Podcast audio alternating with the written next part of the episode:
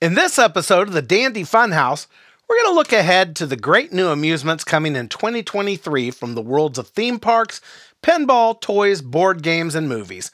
I'm also going to share my favorite episodes from 2022 and let you know what's been going on behind the scenes over here and uh, where things are headed. It's not going to be a best of year end roundup most shows churn out this time of year as easy content. I wouldn't cheat like that.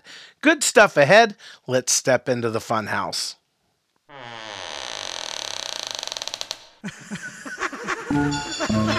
Where am I? You just entered the Dandy Funhouse. Hello and welcome to the Dandy Funhouse, the home of your favorite frivolities. I'm your host, Neil Dandy, and 2022 has been very, very good to me. I'm currently on kind of a holiday staycation, doing a three day getaway to a cabin in Lynchburg, Tennessee.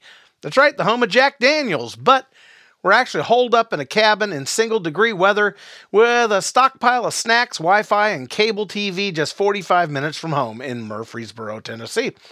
Emmylou the Dandy Dog is here as well. She's in the other room sleeping. I figured what better way to wrap up the year than to bring you a forecast of the best frivolities on the horizon for 2023. So let's get to it. And we're going to start with theme parks. Okay, this theme park overview is not going to include roller coasters. Why? Well, everybody and their brother is opening a new roller coaster in 2023, and there's an endless amount of shows out there that cover them. It's like most theme parks can't think of anything else to do. I like coasters as much as the next guy, but at some point it gets old. They lift you up, hurdle you down a track, spin you, loop you, and there you go. My goal here at the Funhouse is to bring you things that I think are fresh and exciting and interesting, and it doesn't get much more fresh and interesting than Katmandu Park in Punta Cana, Dominican Republic. It's going to hold the distinction as the Caribbean's first top flight theme park. It's going to be centered around the characters of the Katmandu fantastical universe, and it's only going to be available to guests staying at the Falcons Resort there, but tickets are included with your guest reservation. So if you find yourself planning a trip to the Dominican, this might be something to check out in your travel plans. Busch Gardens, Tampa Bay, Florida. The Serengeti Flyer, a high velocity screaming swing ride that takes you 135 feet high at 68 miles an hour. Okay, that's not exactly groundbreaking, but you know, it's not a roller coaster. And Busch Gardens in Williamsburg, Virginia is permanently closing their Mach Tower, the massive drop tower, which has been plagued with constant maintenance issues since its opening in 2011. In fact, the only thing that was ever newsworthy about the Mach Tower would be the rare occasions when it was actually open and operating. Good riddance, Mach Tower. Universal Studios Florida, VillainCon Minion Blast. It's going to be a motion based pathway attraction where you get to compete to become a member of Despicable Me's Vicious Six. That sounds like fun. Universal Studios Hollywood is getting a new augmented reality ride for Mario Kart called Bowser's Challenge. I like augmented reality ride when they're done well. I mean, Spider-Man at Universal's Islands of Adventure, I like that one a lot. It makes you feel like you're right in the middle of everything.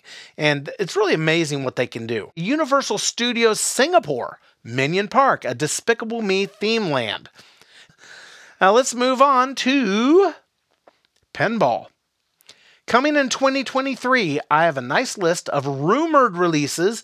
I've whittled them down to ones that aren't just new releases of themes that are already out there for the most part. These are ones I uncovered that really seem exciting to me, and I hope you feel the same.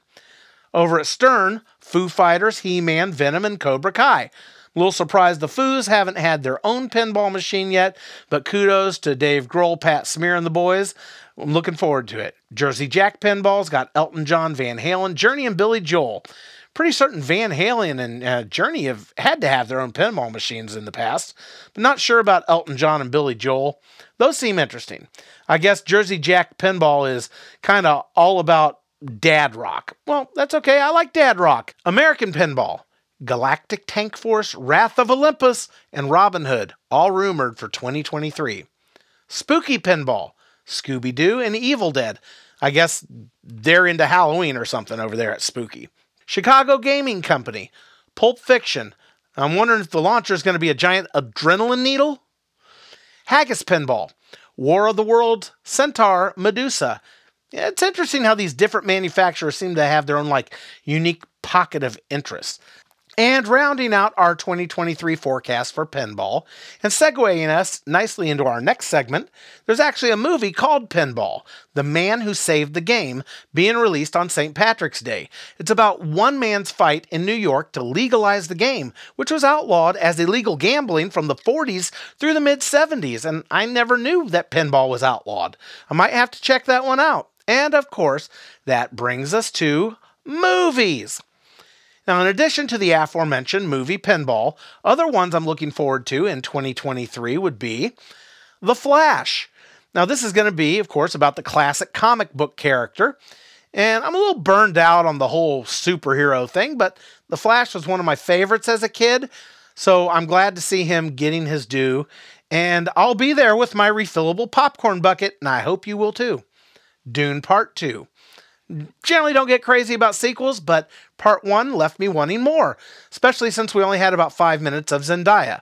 The original Dune bored me to tears, but you know, I was pretty young and I had a short attention span.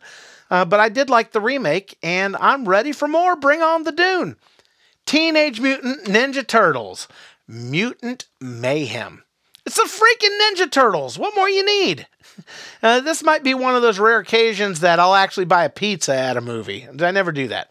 And Barbie. All I know is that this is going to be a comedy with Margot Robbie, Will Ferrell, and Ryan Gosling. As long as she doesn't do that annoying Harley Quinn voice, I don't think this one can go wrong. Wonka. Now, this is going to be a prequel about how a young Willy Wonka met and enslaved a race of people known as the Oompa Loompas. I'm sure that's not how it's framed, but I mean, come on. I think this could go either way.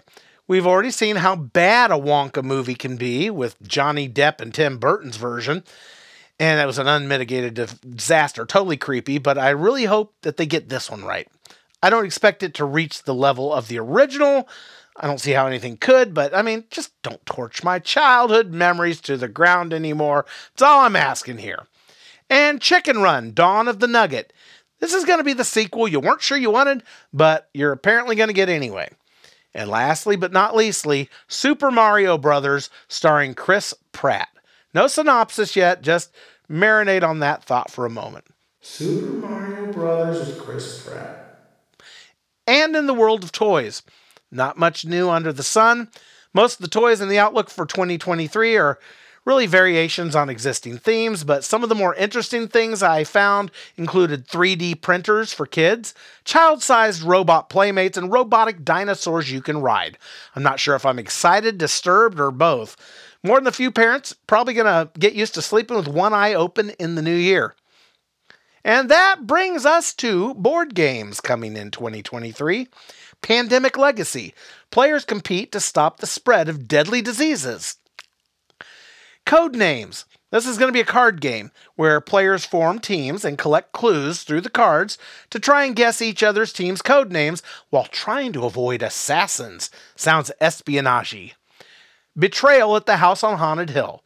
Players explore a haunted house together, but at some point, one of the players becomes co opted and joins the forces of darkness, while everyone else tries to conquer their former ally. Sounds like some friendships I had this past year. And Wingspan. This is going to be one where players are bird enthusiasts and they try to acquire new birds for their habitats, and different acquisitions get you different abilities. And I guess you get a monopoly over the industry of bird trading. I, I don't know who came up with this one. I'm just trying to picture the brainstorm session and I can't, but you know, what the heck? I'd play it. And moving on to our wrap up for 2022. Now, the Dandy Funhouse, it's a fairly new venture, just two years old at this point. And it's a monthly release because that's all I can do without it taking over all of my life and where I can keep it and enjoy doing it without burning out. And it proved to be a great year of establishing and better defining what it is that I do here and how I want to present it and where it's going. This past year, I was able to uncover the bombshell news that had been lightly percolating behind the scenes in industry circles, but it hadn't been announced to the world yet. I'm speaking about the expected return of the Ringling Brothers and Barnum and Bailey Circus. Now, you may recall about six years ago, Ringling took the big top down amidst animal rights activists getting on their case and low attendance. And I'll be interested to see what they come up with. here. Uh, now, hopefully, they'll modernize some things and bring the circus up to date. Just hope they don't try to be Cirque du Soleil. Hopefully, they'll go for more of a monster jam vibe and make something real thrilling and in your face. You know, the age of clowns and squirting flowers might have come and gone, and we'll see. My dog Emma Lou, she hosted episode 17 to tell you all about the top 10 dog friendly attractions in America. That one ended up being the worst performing episode of the year by far, and I think it's because I had to revise the episode and remove a destination from the list that turned out, despite many reports to the contrary, to not actually allow dogs at all. I think the algorithms of the interwebs didn't really like me revamping it, and it suffered in the search results, but I was still happy to have Emma Lou guest hosted episode. And also, I was happy to feature her in my last episode where I showed you the game of Soggy Doggy, and I gave her a bath right there in the episode. It was a lot of fun. Check it out if you get a chance. And speaking of guest hosts, the Dandy Funhouse was also honored to have the legendary Count Drahoon of Count Drahoon's Feature of Fright podcast guest host our Halloween episode in October and judge the ultimate classic monster serial showdown. Now, even though he relocated to California, he found himself briefly back in Tennessee to collect a few items he left behind and graciously carved out a few hours to help shoot my most ambitiously produced episode to date. Now, the best performing episodes of 2022, they were the unboxing, assemblies, and review of games like Mousetrap and Soggy Doggy. I don't know why, but apparently you guys like those type of run and gun, low production quality episodes rather than the more highly produced green screen ones. I'm still going to make the ambitious productions though, because I like the challenge and they make me a better content creator. But I have certainly taken note. You have spoken, and I am hearing you. A lot of this past year has also been spent strengthening the underlying infrastructure of not just the show, but the internet platform it's built on. The hosting of the podcast version was migrated from Libsyn to Blubrry earlier in the year because Blubrry is more in line with what I'm all about, which is building my house on my own infrastructure as opposed to what amounts to rented land.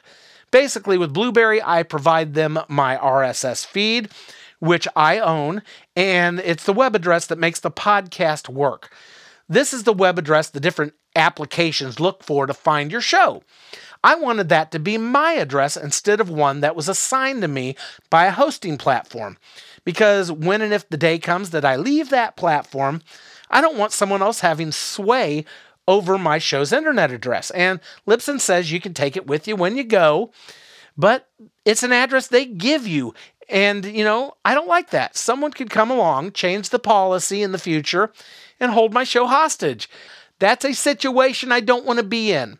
I've also been undergoing a very painful web hosting transition from GoDaddy to my new host, A2, who has been wonderful.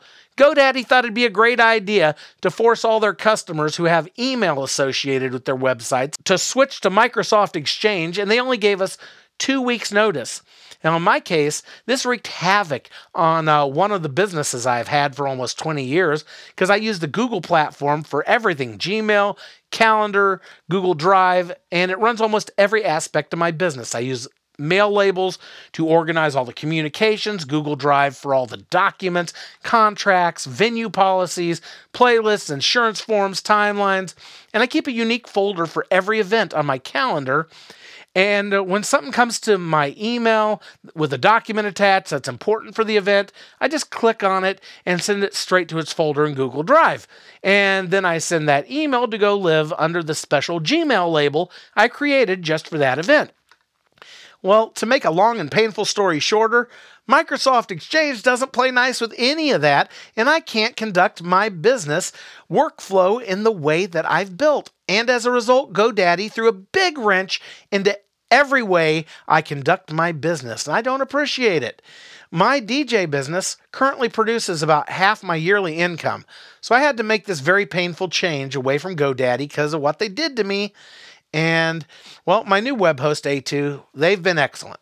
Great customer service, and They've made the transition as painless as possible. I've got several websites currently on the way there. Dandy Funhouse just finished going over there, and the downtime was minimal. Thanks, A2. Your hands on customer service has been much appreciated. And no thanks, GoDaddy. I still have a few websites to take away from you, but we're breaking up. It's not me, it's you. And that's going to do it here for the year 2022. Thank you for hanging out and having a frivolous 22 with me. I look forward to new and exciting adventures in 2023. So come back next month and kick the year off right at the Dandy Funhouse, where everything is always fun and dandy.